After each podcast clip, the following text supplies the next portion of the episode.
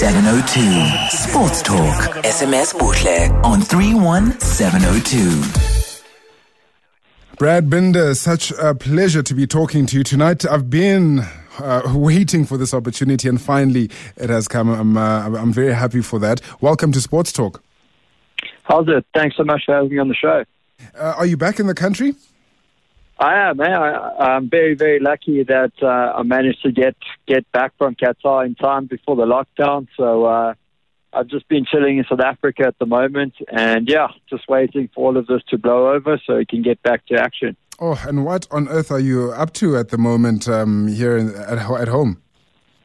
Uh, to be honest, I've just been doing a lot of training and uh, been been building all my bikes and making sure everything's just prepped and ready. So as soon as we get the, the go ahead to continue training and and we find out that the season's going to be carrying on, uh, I'll just start my riding again and get all the preparation ready. So you haven't been able to ride since uh, you got back to the country. Uh, well, actually, when I when I found out we were going into a lockdown, I, I managed to get a good couple days in. Yeah. So that was at least good because um, now obviously the three weeks not riding will take a toll, but uh, you know, it's the same for everybody, and I can't wait for it to be over.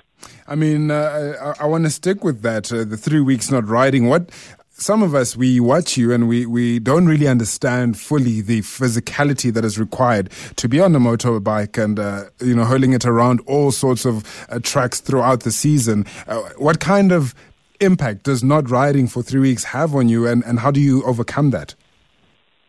You know, the, the main thing is it doesn't matter how hard you train in the gym or how much cycling, running you do.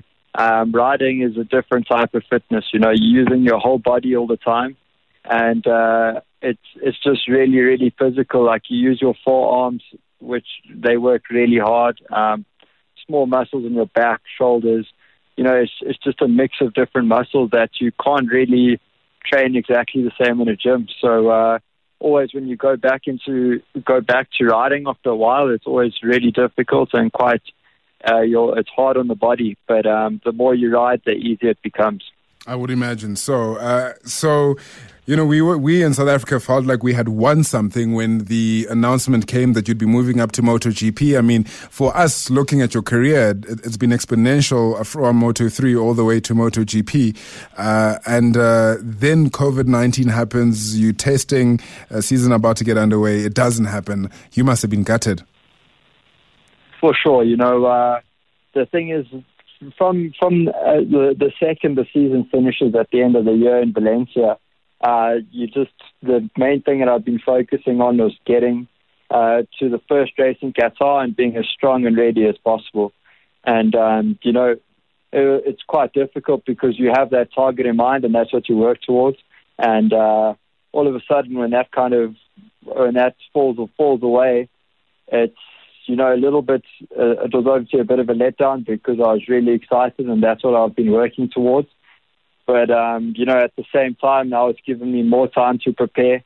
And uh, I hope by the time we can get back to racing, I'll be better prepared and uh, hopefully I can get some good results and make everyone back home in South Africa proud. Uh, and um, uh, we're all hoping for that as well, and we're sure that uh, uh you'll be able to do that. But uh, let's talk about, uh, you know, going from making the jump from Moto 2 to Moto GP let alone the races. I mean, you've got the, you've got Marc Marquez, for instance, who uh, is right now undisputedly the best MotoGP rider. Uh, I would say you've got uh, Valentino Rossi. You got you got such wealth and really good riders. Uh, how difficult is it, and and how big is that gap between Moto Two and MotoGP?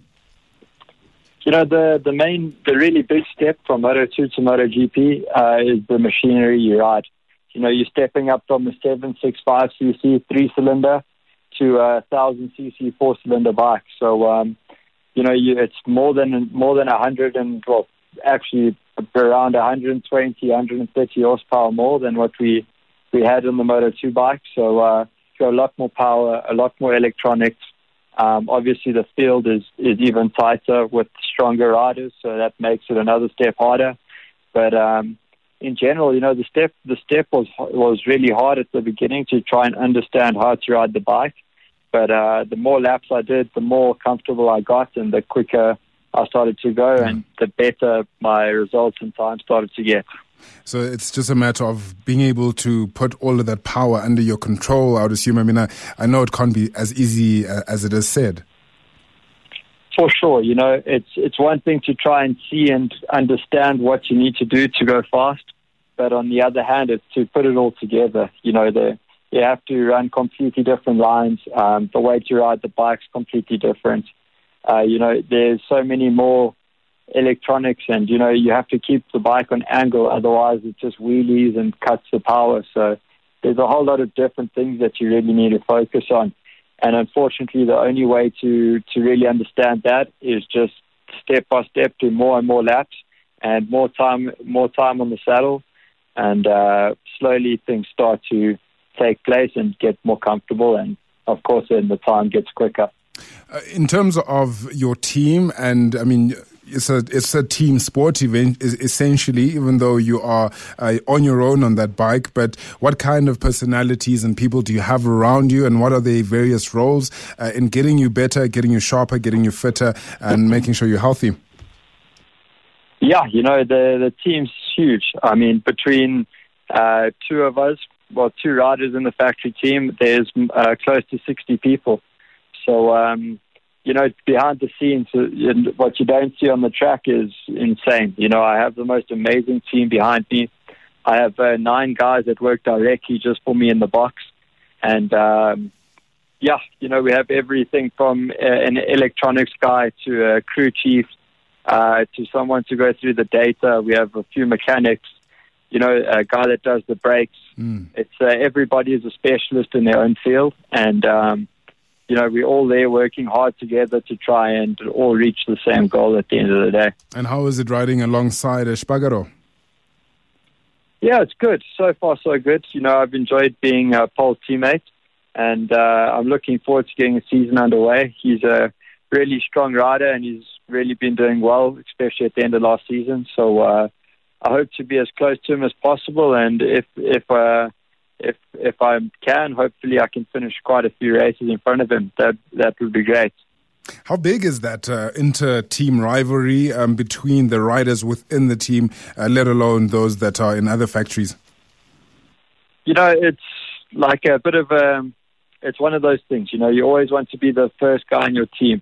Uh, you you never want your teammate to beat you. That's one. It's like an unwritten rule almost. You know, but uh, at the same time, you know, you also work as a team uh, to try and develop a bike, try and uh, see what works for you, what doesn't. Um, you know, we get to compare all of our data. So at the same time, you know, we we're just as much trying to push push each other along as we are trying to beat each other. So, uh, you know, it's always it's always good to to have a fast teammate, and I'm very lucky now that I have such good data to follow, and uh, it gives me a good base to work off. Uh, before I, I, let you go, Brad, I just, I just want to talk about uh, your last season because, uh, you know, they say you're as good as your last race, essentially. Well, fortunately, your last race was in Valencia and you finished top of the, the podium there. Uh, but in, in your last season, it seems like, and it, it's it seems like this is the case in most of your seasons. The second half treats you a lot better. Is there something about the last couple of circuits that you like more or prefer more, or is it just a matter of being more in tune and in sync with your bike? Uh, you know, previous years I have always been better in the second half of the year, that is for sure. But um, unfortunately, last year uh, we had big issues at the beginning of the season. The, our package that we had put together in the off season just wasn't competitive. So, uh, you know, I pretty much lost the first half of the season, and then the second half of the year, once we got the bike working well, I managed to win five races, and I, I'm not even sure how many podiums I got, but. Uh, yeah, the the main thing is, you know, it was really unfortunate that it, our year started off so hard because I truly believe we could have won the world championship last year, and to to start off the way we did and to finish only three points off the off the world world title, it's a bit uh, frustrating for sure. But unfortunately, that's life, and uh, yeah, we just got to got to um, take everything as it comes now. You know, we're off to MotoGP, so uh, Moto 2's over and it's time time to look at uh, bigger and better things. Uh, and uh, have the powers that be in MotoGP said anything about when uh, you might expect to be resuming again? Uh, and, and also, what's going to happen with all these suspended races? Will they try to slot them in?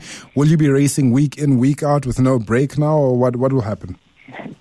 Uh, to be honest, I think you know as much as I do. Uh, there's no, honestly nobody really knows what's going on at the moment. Um, I, would like to say we're going to be starting riding really soon, but uh, speaking to a lot of the people, it sounds like if we're lucky, maybe June, July, we can start to get our season underway. So uh, still got a little bit of time to to kill, but um, you know the our main the main thing we need to focus on right now is just to get this virus out the way and uh, make sure everyone's healthy and safe again, and then we can continue to race after that. Thank you so much for your time, Brad. Uh, keep safe and keep healthy, keep fit. Looking forward to seeing you in that uh, factory KTM uh, bike very, very soon, uh, representing South Africa in MotoGP. Thanks so much for having me on the show. Cheers. Cheers. Cheers. That is Brad Binder.